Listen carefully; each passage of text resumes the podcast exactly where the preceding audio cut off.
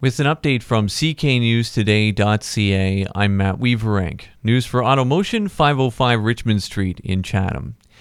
Be prepared for possible whiteout conditions if you're headed towards Sarnia or London this afternoon or tonight. A snow squall warning has now been issued for the western part of Lambton County, with heavy snowfall expected there, possibly piling up to 15 centimeters by Sunday morning.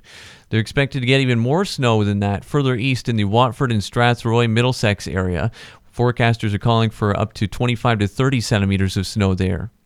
A 23 year old Thamesville man is facing an impaired driving charge after a late night crash into a hydro pole. Chatham Kent police say they were called to the scene on Jane Road in Thamesville shortly before 11 o'clock last night and found that the hydro pole had been severely damaged by the crash.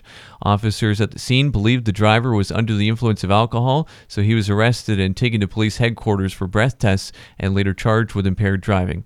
And the Polar Plunge fundraiser in Chatham Kent for Special Olympics Ontario is making a splash this weekend. As of this morning, the Polar Plunge's local totals had already hit their $50,000 goal. That's without any of the last minute donations that are expected to come in at the event tomorrow. Chatham Kent Police Sergeant Jason Herder, who's organizing the event, says people are still welcome to come out and participate or donate tomorrow at Sons of Kent Brewing. The event will have two plunge times from 3 p.m. and 6 p.m.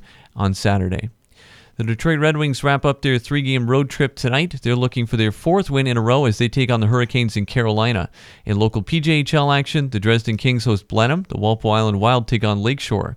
And Detroit Lions defensive coordinator Aaron Glenn has a couple of interviews lined up for vacant head coaching positions. Ian Rapoport with the NFL Network says the Tennessee Titans and the Atlanta Falcons will both be meeting with Glenn. The Lions play the Buccaneers at 3 o'clock on Sunday in the NFL's divisional round of the playoffs.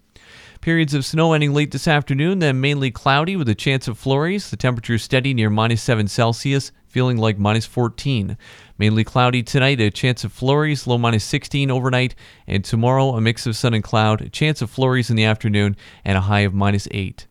Right now, it's minus 7 Celsius, feels more like minus 15. I'm Matt Weaverank. For more on these and other stories, visit cknewstoday.ca.